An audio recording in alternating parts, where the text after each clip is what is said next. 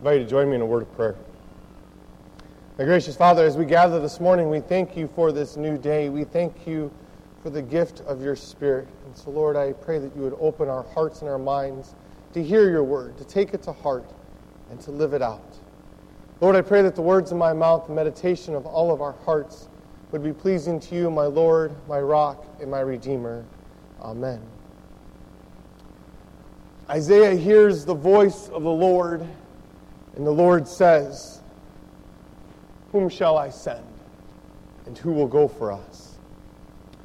I don't know about you, but as a student, and it didn't matter if it was Sunday school, confirmation, junior high, high school, college, or even seminary, I really didn't like it when a teacher would ask the class a question. And I know that's part of the whole education process. I get that. I do it to my confirmation kids, and they do the same thing I used to do. You see, when a teacher would ask a question, the class, myself included, would do everything we possibly could to not make eye contact with the teacher. As soon as you made eye contact, you were sunk. All right? We would look at the board, we would look at our notes, we would look at the book and actually act like we were reading it. We would look at each other. We would look outside, even if there weren't windows in the room. Anything to avoid eye contact with the teacher. And, and why? I mean, it's not like we didn't know the answer, we just didn't want to be called on. And, and I'm still the same way, and so are a lot of adults. And maybe it's because we're afraid that what we're going to say may be wrong. Maybe we're afraid that what we're going to say isn't good enough. But let's expand this. Let's get out of the classroom and, and get kind of more into life. Why is it that when we're asked to do something, and it could be the smallest and maybe the easiest thing ever to do, why do we do everything we can to look the other way? Why do we work so hard at trying not to be noticed? If a person is persistent enough of us, we may give them this crazed, confused look saying, Seriously? You want me? The World War I poster that was created by James Montgomery Flagg would say, Yes, I want you. You can't help but think that when you see Uncle Sam pointing that accusing finger of moral responsibility at you, and while you read those words, I want you. Notice the you is bigger than everything else, and it's in the exact opposite colors to emphasize, yes, I want you. The same thing holds true in World War II by a poster that was produced by J. Howard Miller, originally for the Westinghouse Electric and Manufacturing Company. We know it as the We Can Do It poster. It was, it was promoted as, as a means during wartime to get to get women into jobs in the defense industry. When asked, the point is, when asked and, and said that they were wanted, men and women during World War I and II didn't look away. They didn't act in such a way that they wouldn't be called on. They saw the need, they saw the opportunity, and they voluntarily stepped up and took it. They did what needed to be done. Whom shall I send? And who will go for us? In the verses immediately before God saying this, we learn that King Uzziah died. Well, when a king dies, a new king now, now rise up and sit on the throne. But the king that Isaiah sees is not your normal run of the mill type of king. He's totally different. The king upon this throne is the Lord, high and exalted and the, and the train of his robe filled the temple.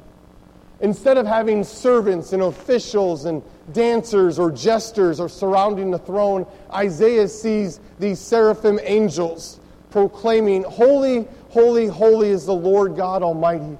The whole earth is full of his glory.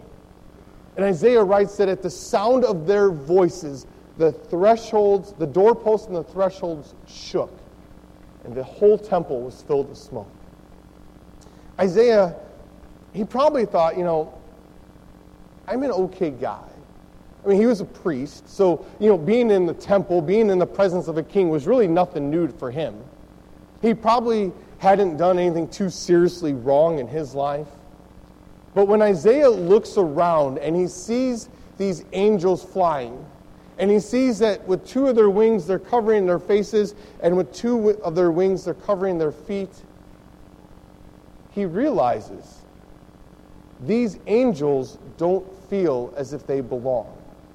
They feel as if they are unworthy to be in God's presence. They have to hide themselves from Him. If the holy angels of God are unworthy to be in God's presence, then what about Him? What about Isaiah?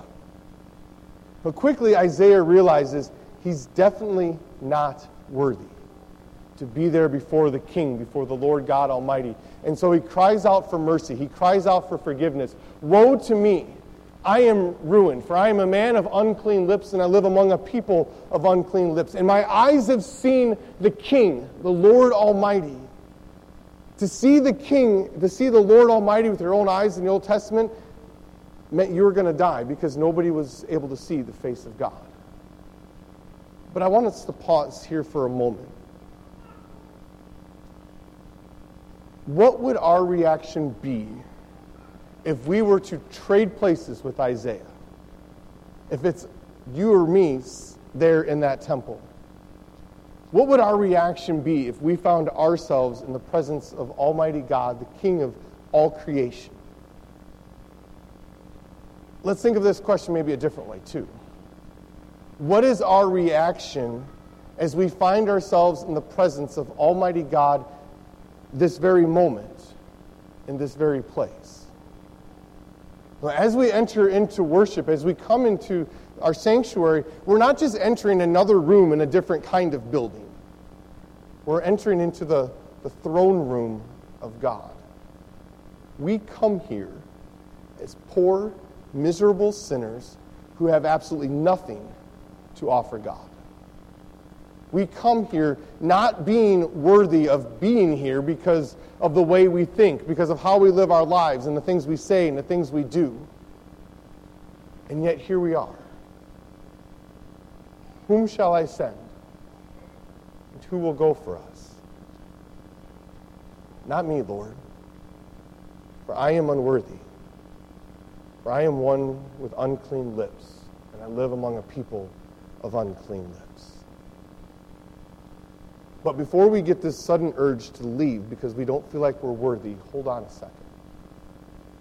As Isaiah says these very same words, notice what happens.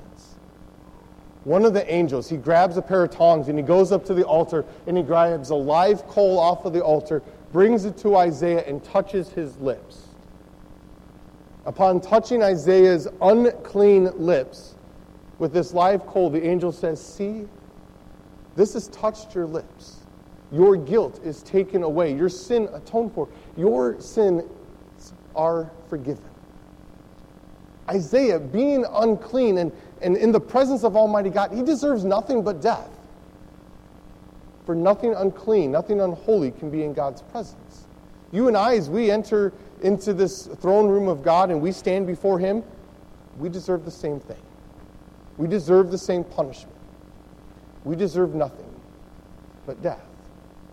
But as we come before God, as we confess our sins, as we confess our uncleanliness before Him, just like Isaiah did, what does God do? I mean, God would have every right to throw us out, condemn us forever. But that isn't what He does, is it? Instead, God forgives us. He forgives us of each and every single sin that you and I and everyone has ever committed. And he doesn't do it by grabbing a live coal off of the altar and going around and touching everybody's lips. Instead, he forgives us with the precious red blood of Christ, which drips onto us from the altar of the cross. Through the shedding of Christ's blood, we are washed, we are forgiven. We're made clean. We're made holy.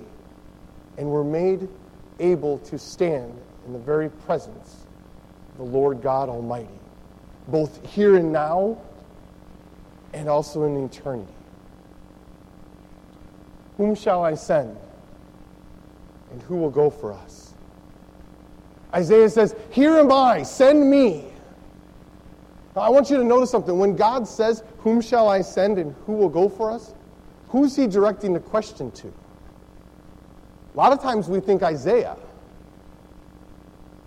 I don't think so.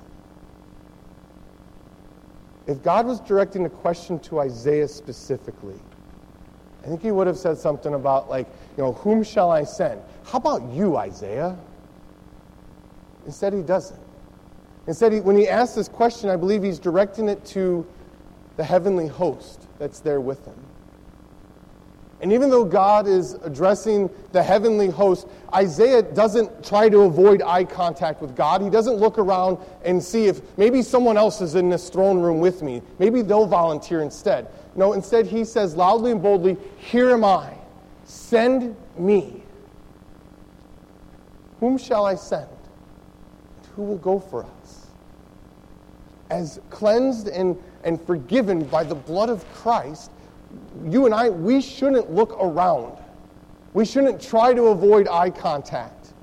We shouldn't look to God and question Him, saying, Really? You want me?